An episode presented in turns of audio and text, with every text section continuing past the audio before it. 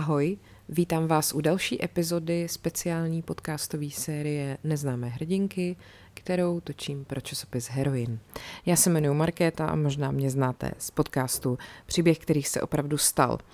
Cílem téhleté série je přiblížit vám osudy osmi žen, který ve svých životech dokázali neuvěřitelné, neobyčejné věci a mají bohužel taky společný to, že se na ně téměř zapomnělo, možná proto, že byly ženy, těžko říct. Každopádně teď po třech epizodách, ve kterých jsem vyprávěla o cizinkách, se konečně dostávám taky k jedné eh, Češce, neuvěřitelný hrdince, která mimo jiné dokázala to, že Sir Nicholas Winton z Česka zachránil stovky židovských dětí. Ale to, že to byla původně nějaká její iniciativa, to už se dneska samozřejmě neví, bohužel. Takže pojďme na to. Eh, dnešní hrdinka se jmenuje Marie Šmolková.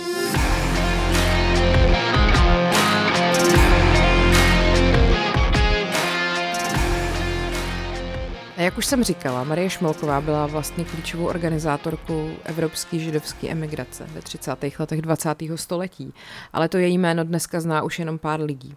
Ona se narodila v roce 1893 do židovské rodiny v Praze a vlastně její celoživotní uh, takový poslání, protože byla sociální demokratkou, tak se zapojovala do sociální práce, angažovala se v politice a především koordinovala pomoc uprchlíkům před nacismem. Eh, její rodiče, Hinek a Julie Eisnerovi, měli obchod s textilem.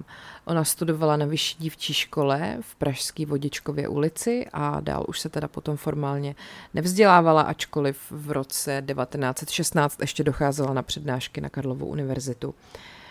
Jinak přes den dělala to, že pečovala o matku, pomáhala jí s obchodem a pak byla zaměstnaná jako prokuristka u firmy Šámal a taky krátce řídila vlastní malou banku. Hovořila plyně česky, německy, francouzsky a anglicky a vdala se poměrně pozdě, až v roce 1923, to znamená, že jí bylo 30 let, což na tehdejší dobu bylo jako už pokročilý stáří. Eh, její manžel byl významný pražský právník Leopold Šmolka a on byl o 30 let starší než ona.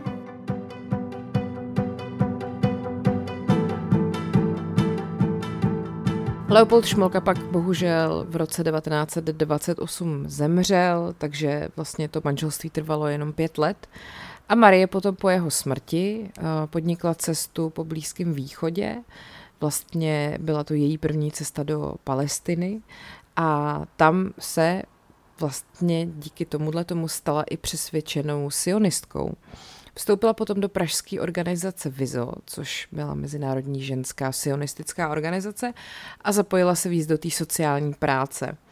No a právě když eh, vlastně Hitler nastoupil v sousedním Německu, k moci, tak ona se ujala koordinace pomoci těm uprchlíkům před nacistickým režimem, který hledali útočiště v Československu, protože tehdy se samozřejmě nevědělo, jak rozsáhlý to všechno, co Adolf Hitler bude dělat, eh, jako jak to bude vypadat, takže uprchlíci nejdřív prchali z Německa do Česka, protože si mysleli, že tady budou v bezpečí, což bohužel se brzo ukázalo, že tak nebude.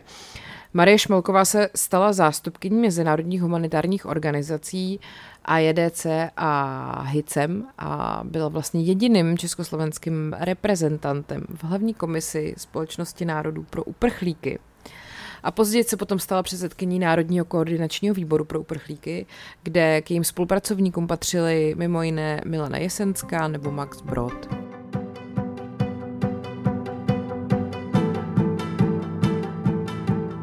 Max Brod, vlastně nejlepší přítel France Kavky, eh, vzpomínal, jak nesčetněkrát na návštěvě u Marie Šmolkové právě orodoval za uprchlíky v nouzi, za ty otřesné případy, které potřebovali okamžitou pomoc. Pokaždé, když jsem vytáčel její telefonní číslo, cítil jsem, že pomoc je nejší na blízku, jenže volal každý a tak 9 z 10 telefonátů bylo bez spojení. Buď nebyla doma, nebo bylo obsazeno. Ale sám potom ještě samozřejmě i dodává, že když už se jí dovolal, tak vždycky našla řešení i toho nejsložitějšího problému. Eh, Felix Welch, což byl další z členů takového toho kroužku kolem France Kavky, ten eh, vlastně vyrůstal v sousedství se Šmolkovou už od dětství a vzpomínal na dům, který byl naplněný starožitým nábytkem i moderním uměním a na večery u krbu a na to, jak Šmolková ukazovala fotografie Egypta a Palestiny, který si vlastně z těch cest přivezla a na takovou absolutní důvěru, kterou ona uměla v těch lidech v nouzi vybudovat.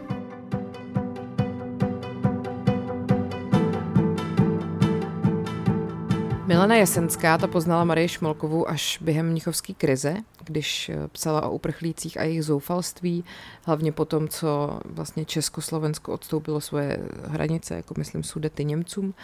Eh, bydlí na starém městě v malé uličce, kterou jsem já, rodila Pražečka, neznala, v malém křivém domečku s dřevěnými schody.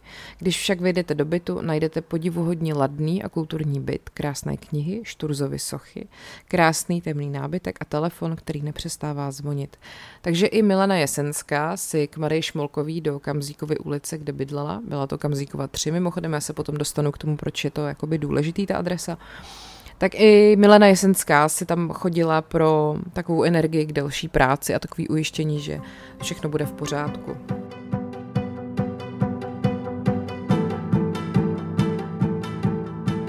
Marie Šmolková se jako československá delegátka v létě 1938 zúčastnila konference v Evianu, eh, na který vlastně země tehdejšího svobodného světa odmítly jakýkoliv uprchlický kvóty. Nepřipomíná vám to něco? To je fakt neuvěřitelné, jak se historie opakuje. Uh, vlastně ty židovský uprchlíky před nacismem tehdy nikdo přijímat nechtěl. Uh, ty oběti toho hitlerovského režimu v té době, v roce 38, ty národy často považovaly za různý agenty nebo šiřitele nacismu. Rozhodně to pro ně byla spíš jako jenom zbytečná přítěž nebo ekonomický migranti. Jo. Já úplně mám husí kůži z toho, jak dneska ty vyjádření jsou úplně stejný. A e, vlastně ta meziválečný Československo těm židovským uprchlíkům před Hitlerem otevřelo dveře, skoro jako jediný. A Šmolková to díky té konferenci v Evianu právě věděla z první ruky, kdy jako pochopila, že ostatní země na uprchlíky kašlou.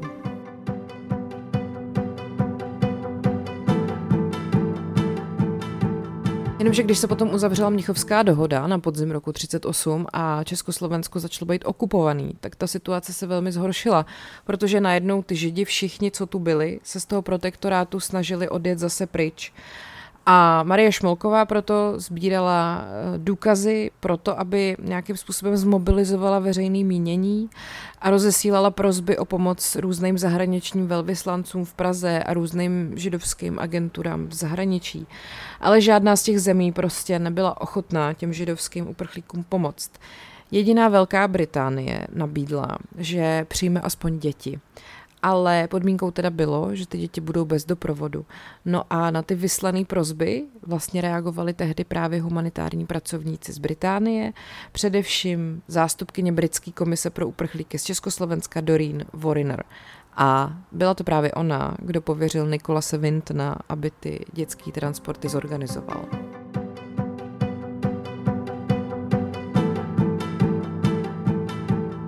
Spolu se Šmolkovou vlastně tuhle tu výzvu sepsala ještě i Hanna Steiner a teda v důsledku to potom opravdu přivedlo v prosinci 1938 do Prahy mladýho Nikolase Vintna, který uh, byl teda pověřený tou organizací emigrace židovských dětí do Velké Británie. A zatímco jména těch ženských manažerek pomoci uprchlíkům jsou dneska zapomenutý, tak vlastně jméno uh, toho praktikanta, toho Nikolase Vintna dneska zná celý svět. Je zastíráno, že organizace kindertransportů byla organizována většinou ženami, které jsou úplně zapomenuty, jako právě Doreen Wariner. Když se na tuto problematiku podíváte, tak zjistíte, že Nikolas Vinton byl vlastně praktikantem Marie Šmolkové, vysvětluje historička Anna Hajková.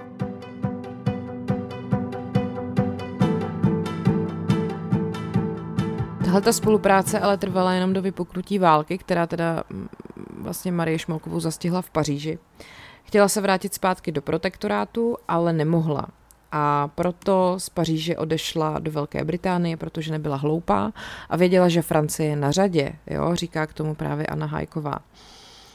14. března 1939 v 8 hodin večer se vedoucí čeští sionisté schromáždili na Vilsnově nádraží aby se rozloučili s přáteli, kteří právě odjížděli do emigrace, což byl Max Brod, Felix Welch a, a další.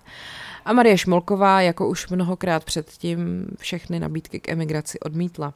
Irma Polaková vzpomíná, jak hned ráno Šmolkový telefonovala a křičela na ní, musíš okamžitě zmizet.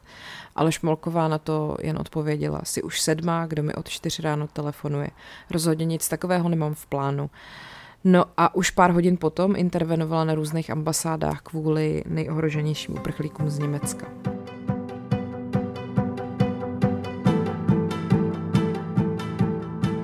Dá se říct, bohužel, je to smutný, že ten postoj Marie Šmolkový byl, že radši zemře, než aby přestala pomáhat. Ona samozřejmě jako židovka byla sama ve velkém nebezpečí a od svých zahraničních přátel neustále dostávala opakované nabídky na azyl, ale ona vždycky trvala na návratu domů, aby se prostě mohla věnovat té svojí práci.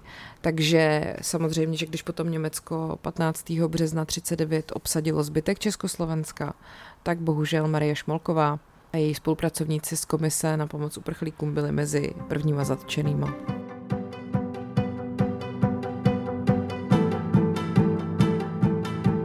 Byla jedním z prvních lidí, které gestapo po okupaci uvěznilo. Byla zatčena hned 16. března 39. Z jejího zatýkacího protokolu je jasné, že gestapo mělo speciální akci pro uvěznění lidí z komitétu pro pomoc uprchlíkům, říká k tomu právě Anna Hajková.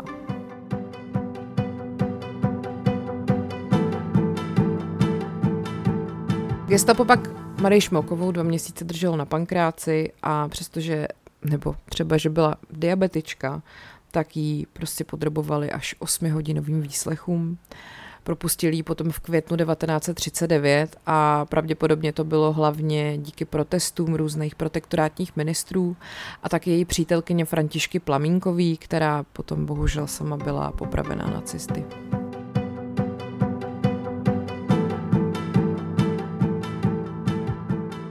Tom mi asi přijde hodně zajímavý to, že vlastně ještě ten samý rok v srpnu si Šmolkový v vozovkách všimnul uh, významný nacistický funkcionář a jeden z architektů holokaustu Adolf Eichmann. Protože vlastně původní záměr Němců uh, nebyl jako vyhladit židy, ale jako někam je odstěhovat pryč.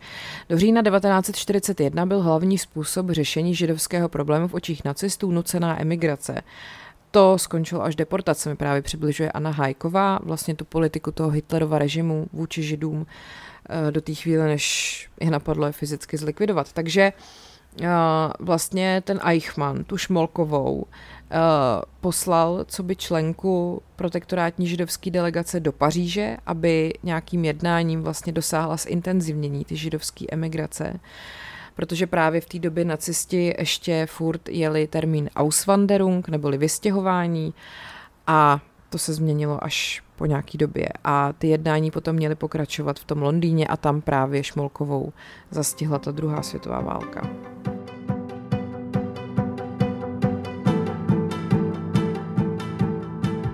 Bohužel Marie Šmolková pak v Londýně o 6 měsíců později zemřela. Bylo jí pouhých 47 let, eh, podlehla srdečnímu infarktu a vlastně její blízký a všichni, co ji znali, jsou přesvědčený o tom, že jí to v podstatě uštvalo k smrti. To, to všechno, co prožila a, a to všechno, co musela vidět a jakoby vyřizovat a čemu všemu se snažila uniknout. Uh, na jím pohřbu se pak sešli významní sionisti a představitelé československé exilové vlády, ale, jak jsem říkala, v průběhu let se prostě na tuhle jednu z nejvýznamnějších postav židovské emigrace z Československa úplně zapomnělo.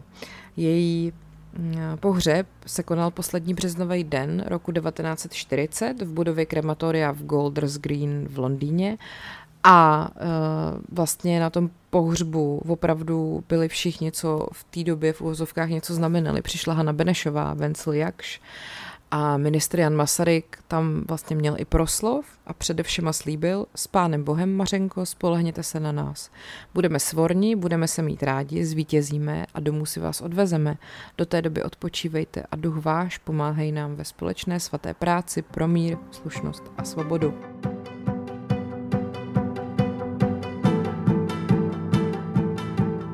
Bohužel ten Masarykův slib nebyl nikdy dodržen Eh, urna s popelem Marie Šmolkové se buď ztratila, nebo ten popel byl rozptýlený v Londýně bez jakýkoliv další připomínky a Šmolková dneska nemá ani hrob. Uh, její jméno téměř nikdo nezná a tuhle tu situaci se už od roku 2018 pokouší změnit obnovená společnost Marie Šmolkové.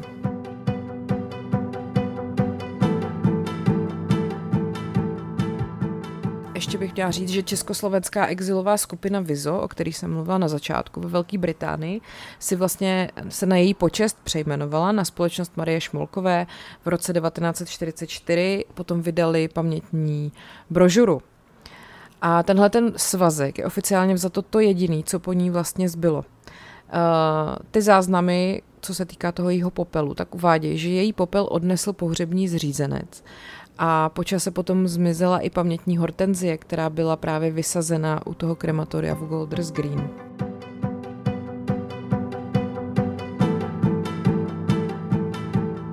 To zapomnění Marie Šmolkový eh, je součástí všeobecného zapomínání ženských hrdinek historie. To je prostě takový fenomén, který se bohužel jako děje.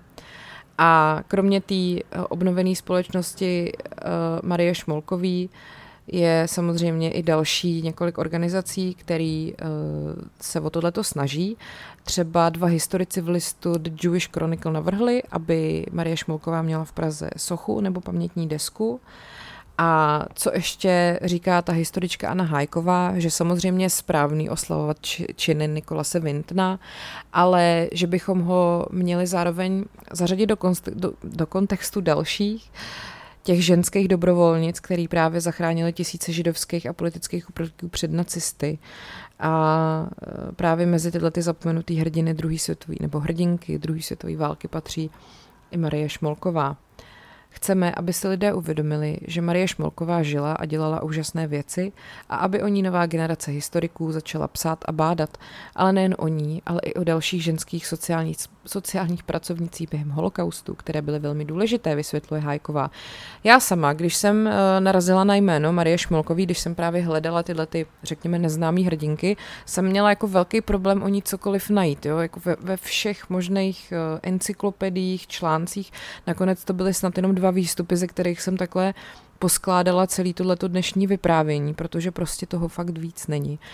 Ještě právě se chci vrátit k tomu domu Marie Šmolkový, protože uh, ten její dům se nacházel právě v Kamzíkově 3, neboli Železné 5 a uh, tam vlastně teď ta organizace navrhuje udělit jí občanství Prahy 1 a plus teda vyvěsit něco přímo na ten dům, kde ona žila. Ona se tam i do konce toho 23.6.93 narodila a celou dobu to bylo vlastně to místo, o kterém mluvil i Max Brod nebo Milena Jesenská, kam oni za ní chodili pro takovou tu útěchu a ten pocit toho, že to všechno bude v pořádku. Dokonce by měla vzniknout i cena Marie Šmolkové, která se bude udílet za výzkum v oblasti ženské sociální práce v období holokaustu.